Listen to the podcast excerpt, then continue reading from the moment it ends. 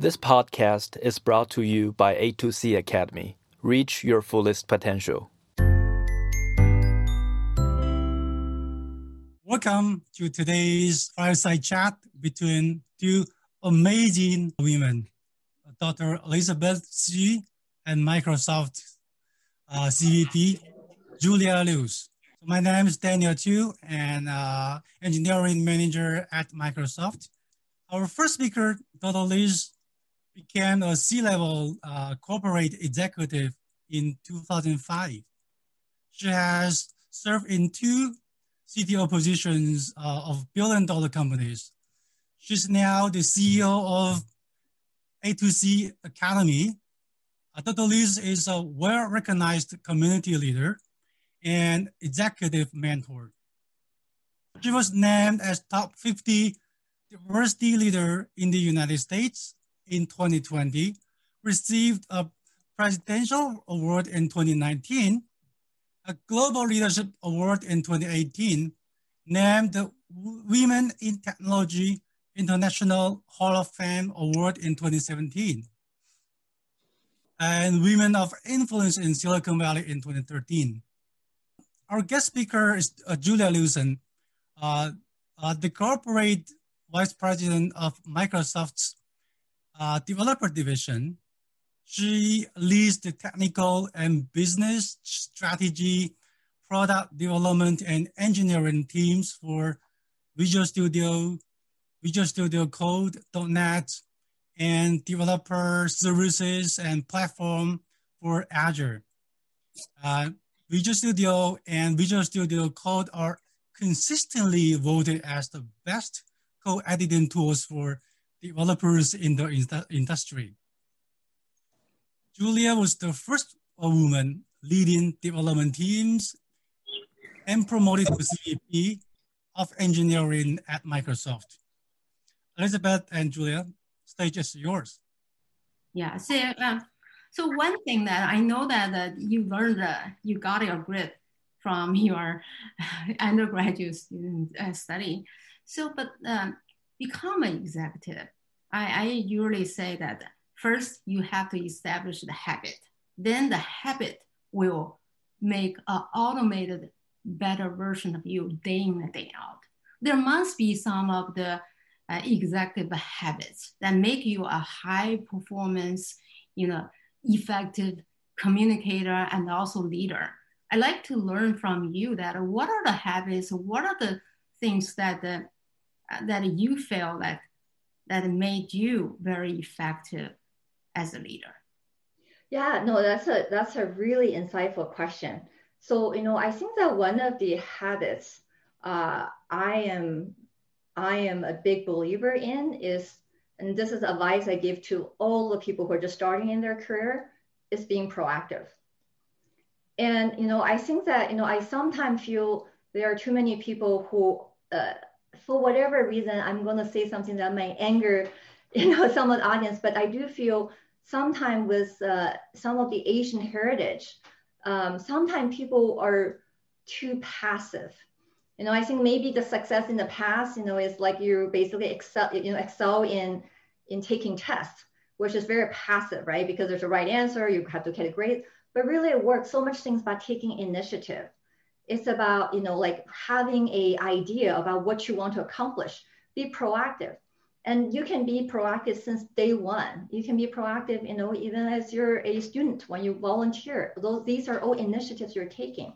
So i think that being proactive is very important. One of the things i think about uh, i don't do new year resolution but i think quite a bit about how do i want you know in 12 months how would the world around me be different than where it is today, right? So how, what is a different outcome I want? And then if I imagine what that different outcome is, what are all the things I need to go do? What, I, what are things I need to go initiate to invest in order to reach that outcome? So that's something that I think that as an executive, I think quite often. And I think the other thing, you know, talking about being proactive is that uh, really being an executive, one of the things that you have to be really versed with the industry, with the market. And so the second thing I constantly think about is that, you know, I, I when sometimes, you know, the, the, the, the companies, the, the teams can get can get um, too, um, you know, they they get too ambitious. You know, they think, oh, we can do anything. Well, that's a great mantra, but I think you also have to really respect your competitors. There's many, many smart people working on the other side as well. And so you really have to think about what is your unique differentiator and what is your how are you going to win, right? What how do you going to differentiate and be different? What is unique the value that you you know you actually bring to the table? So that's another thing I know I constantly think about from a mindset perspective is that you know like in the particular business area we're in, how we're going to build product that is differentiated. What is the thing we bring that other companies and our competitors cannot bring, or it's much, much harder for them to bring, or they have less credibility to have that. So that's something that, you know, as an executive from a mindset perspective, I, you know, I kind of constantly evaluate. And I think those things really help us evaluate our strategy. Because, you know, people say, hey, people use the word strategy all the time. And it's not a magic world magic word. Strategy fundamentally is about deciding what you're going to do, what you're going to invest in, and what you're not going to do. And then, you know, you have to go select because no one has all of the resources. And, you know, you have to go like basically position, you know, your assets. Um, I know a lot of people from, you know, China probably play chess.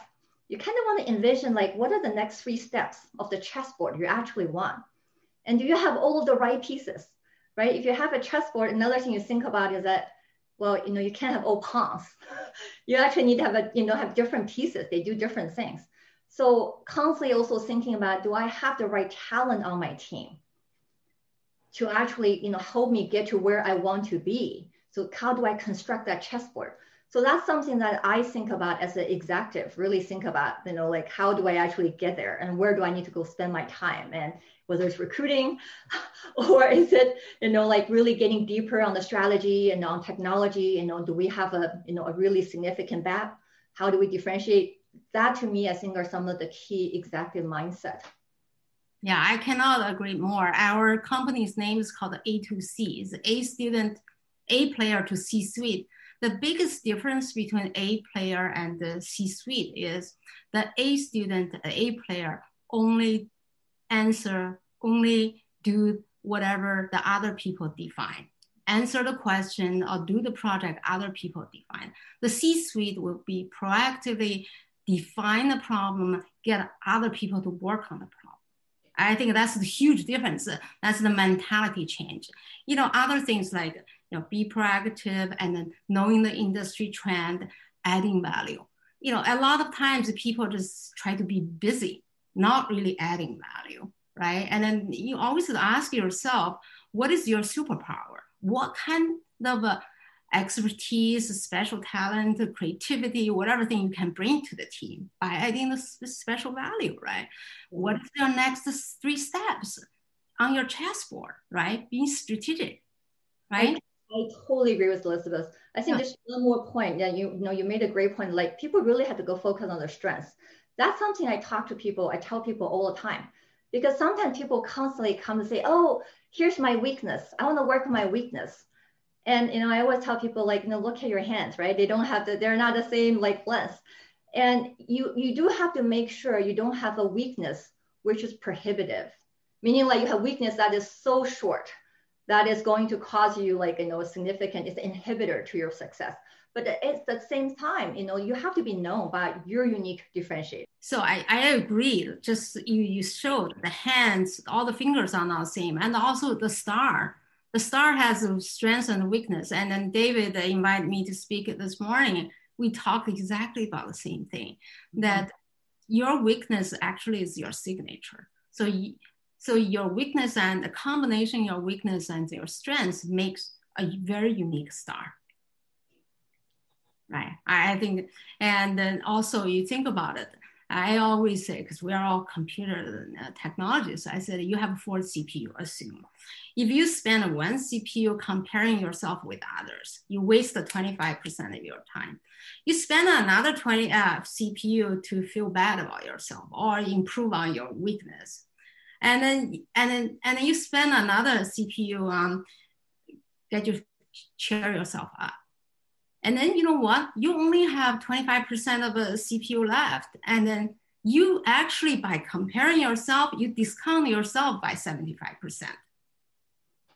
So stop comparing yourself and be the unique star and focus on the strengths. I totally would agree with uh, Julia that you wouldn't want to have your hand like all the fingers the, the same length. You wouldn't want to be a little fuzzy ball has no signature. And yeah. today you might want to be the GPU and not be the CPU to be yeah, GPU. It's even more powerful, right? okay, we're GPU, obviously. Yes, I will, I need to upgrade my uh, uh my analogy into a GPU, not CPU anymore. You yeah. can run the AI workloads. Yeah, run a parallel workload exactly. And um, you know, I I heard from um, Gan that you're such a change agent, right? So um, you led a significant, you know, type of a culture change at, at uh, Microsoft by from knowing to learning, right, to do the iterative uh, culture development, developer culture. Are there any other uh, initiatives you have led uh, throughout your career, or any challenge even during that change, your culture change process? what the were your biggest challenges and what are the lessons you learned and the advices you can give to other leaders who really want to introduce the culture change yeah actually um, so let me first kind of talk about why it's so important you know at the business today people talk about culture change a lot and you know sometimes it kind of sounds like you know why is culture change even important so let me actually define what culture is culture sounds like really amorphous, but it's really three very simple things. First of all, you decide, you have to decide what do you actually value. People call that your culture value, right? Mm-hmm. And then de- depend on what you value, how does that value actually come back and reflect in your day-to-day behavior? So that's called the norm of your behavior. So when you do something, everyone's like, oh yeah, that's of course something we're going to do. No one's gonna think that's exceptional, that is different. That's actually what culture means right? And then so if a you know, I think uh, I, am a I'm a big fan of Nordstrom, you know, from a shopping perspective. And Nordstrom as a retailer is really well known for being customer obsessed, right? They're like their customer support is awesome. And then the way that I experienced that was actually when I was working in China. I bought something very expensive. I took it to China, and then you know, like I used it a couple of times, expensive bag, and then like I realized, you know, something, the, the, the, the metal uh, didn't keep color. So I was annoyed. So I took it back with me to return it at Nordstrom. And, you know, I just went to any regular cashier and just said, I'm going to return this. I had no receipt with me. And the cashier's like, okay, they just kind of look me up, look up the purchase and take it back. Like that was it. They didn't have to go to like a supervisor to get permission. They didn't ask, they didn't put any hurdles in front of me. They just made it completely trivial. So that that is also really customer, you can see how customer obsession is built. You know, this is not an exceptional event. You know, they're just kind of what they expected, you know, every single cashier to be able to do. So when you come back to why the whole knowing to learning culture change is actually important for Microsoft. I want to tell you the story is that, you know, for I work at Microsoft for many years for a long time, you know, like the way we decided what capability we're going to build in our the next version of our product was we have this, you know, meeting in one of the Microsoft meeting rooms, and we brainstorm on like what we think customer wanted, and uh, you know, we decide, oh, that sounds like a really cool feature. Let's go build that, and you know, and that's how we decide what feature to build, and that is a example of knowing because we assume that we know the best and then later on, what we do is that when the feature is almost built, we'll go evangelize it. We'll go demo it to customers to say, hey, don't you love this? You know, isn't this thing you should be using? And it's very much coming from a mentality that we build, they will come and use it. But you know, with any consumer product, we know now that changing behavior of a consumer, of a user, is one of the hardest things to do, right? I will say that I have bought many random kitchen gadgets that are sitting, you know, in my closet because when I bought it, I saw I'm going to go change my using my habit. But really, you don't. You like you still go back to your, you know, your default habit. And using a new feature of a product, it's like a changing a habit. So there, you developers and users have to have a reason to do that. And then when we say when we change from the knowing to learning, is that we no longer assume that we know. In fact, for my team, we always assume in the beginning that we don't know. So then what we do is that we develop hypothesis. We're like, well, maybe this is what customer want. Then let's take our hypothesis to talk to customers and we validate. And then you can, or, or potentially invalidate, just like a science experiment, right? You validate or invalidate your hypothesis. Mm-hmm. And that's actually how we approach how we talk to customers before we even write a single line of code. We talk to customers to validate what are the, their pain points. And then, you know, once we understood their pain points, we develop what we call solution hypothesis. So we actually validate our solution with them because sometimes so even we understand the, you know, the, the, the exact issue, there are many different ways to solve any given problem. Then we test our solution hypothesis to see what are the adoption blockers? Is it easy to use? Are they actually going to use the product? Because the end goal I want is to have developers, my users, to love and use my product. That is what we're really trying to accomplish. And then so changing the team, you know, like I have a I have, have a thousand people working. So changing the habit that has been there for 10 years is also difficult because you know the entire team had a way of working for many years. And then so you know the way of changing the culture uh, as we, you know, once really when we started was a very tentative process because I'm a technology leader. Like I know technology, I'm a people manager, right? I'm an organization leader. And so in the beginning, like culture change, it was sort of like, it's almost like a bonus question. It's like, well, what does that even mean? How do I would go about doing it? So we have to trial and error and, you know, attempt many different things. It's very hard to tell, like, it's very hard to answer a question like, are we there yet? and you know and so it's really you know i think that we tried many different things. It's one step at the you know one step of the way at a time. But looking back our learning really is that you have to go a as a leader i have to go repeat and repeat and repeat until i'm like nauseous and repeat some more. The importance of changing the culture about you know and i have to keep asking questions like have you know in every single reviews i have done is that have you talked to customers before you know you decide to invest on this? And show me your homework right? Show me all of your customer interview notes that you actually have talked to customers. And i think that just kind of continues to reinforce the right behaviors and you know the different methodology of developing. So we implement a different methodology. We have new vocabulary to describe. You know so we talk a lot about hypothesis. We don't say oh this is how we're going to do it because that would be knowing to say, well, what is our hypothesis? Have we validated? And keep using this terminology over and over and over as we talk to you know every part of the organization. Um, that is such a critical step in helping the organization changing their habits and changing the culture. And I will say that the reason business business important, critical important for us is that you know I think as I mentioned a little bit earlier, Microsoft was really deeply ingrained the, the, the word Microsoft is very, very connected with the word Windows for many years. And when people think about these things, they think the same thing. So for our cloud product, the problem that when people think about Azure, which Daniel works on and I work on, people's like, oh, Microsoft Azure, that means you can run Windows. That means you can run .NET. But can you run Linux? Because they're so ingrained, you know, Microsoft means Windows. And we have to go break through on that perception right? And then we can't really assume that you know people knows. And then we have to make sure we are building the right product. And so that is a huge, you know, sort of like perception change. Um, and then I think that it is also a interesting technology change because I think when I look at my team, we originally didn't have Linux experts. Uh, you know, the interesting story my team told me in the very first time, you know, seven years ago when we first went to Linux-oriented conferences, they uh, went to taking their tray of food to sit down and have lunch people saw their Microsoft badge and other people like take their lunch tray and moved away.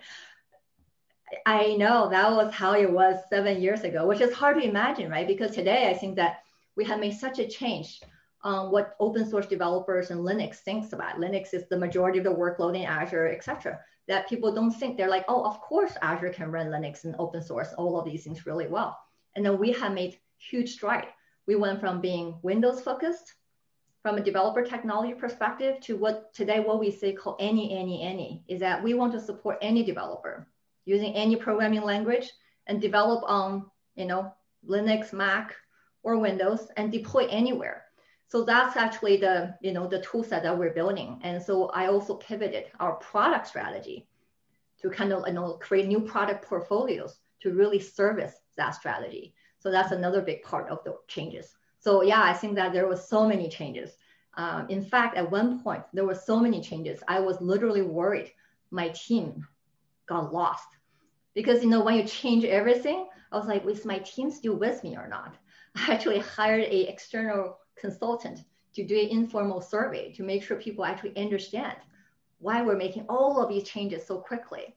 And, you know, are they actually with me or not? Um, that's actually how much change we went through as a company. Wow, that's incredible. And I know that uh, even I was uh, thinking, man, uh, the ego vampire uh, empire will will not support any any any because in in the old ways, window, window, window, right? You only have window, no doors to other to others. That's what we said. The windows, windows, they only have windows. There's no doors for us to bring other things in. But now you open many doors. You know that that was incredible, incredible change. We all saw it. This is really awesome. Thank you for listening to A2C Academy podcast. To learn more about A2C Academy, please visit our website at a2cacademy.org. Please subscribe to the A2C Academy YouTube channel for more video contents.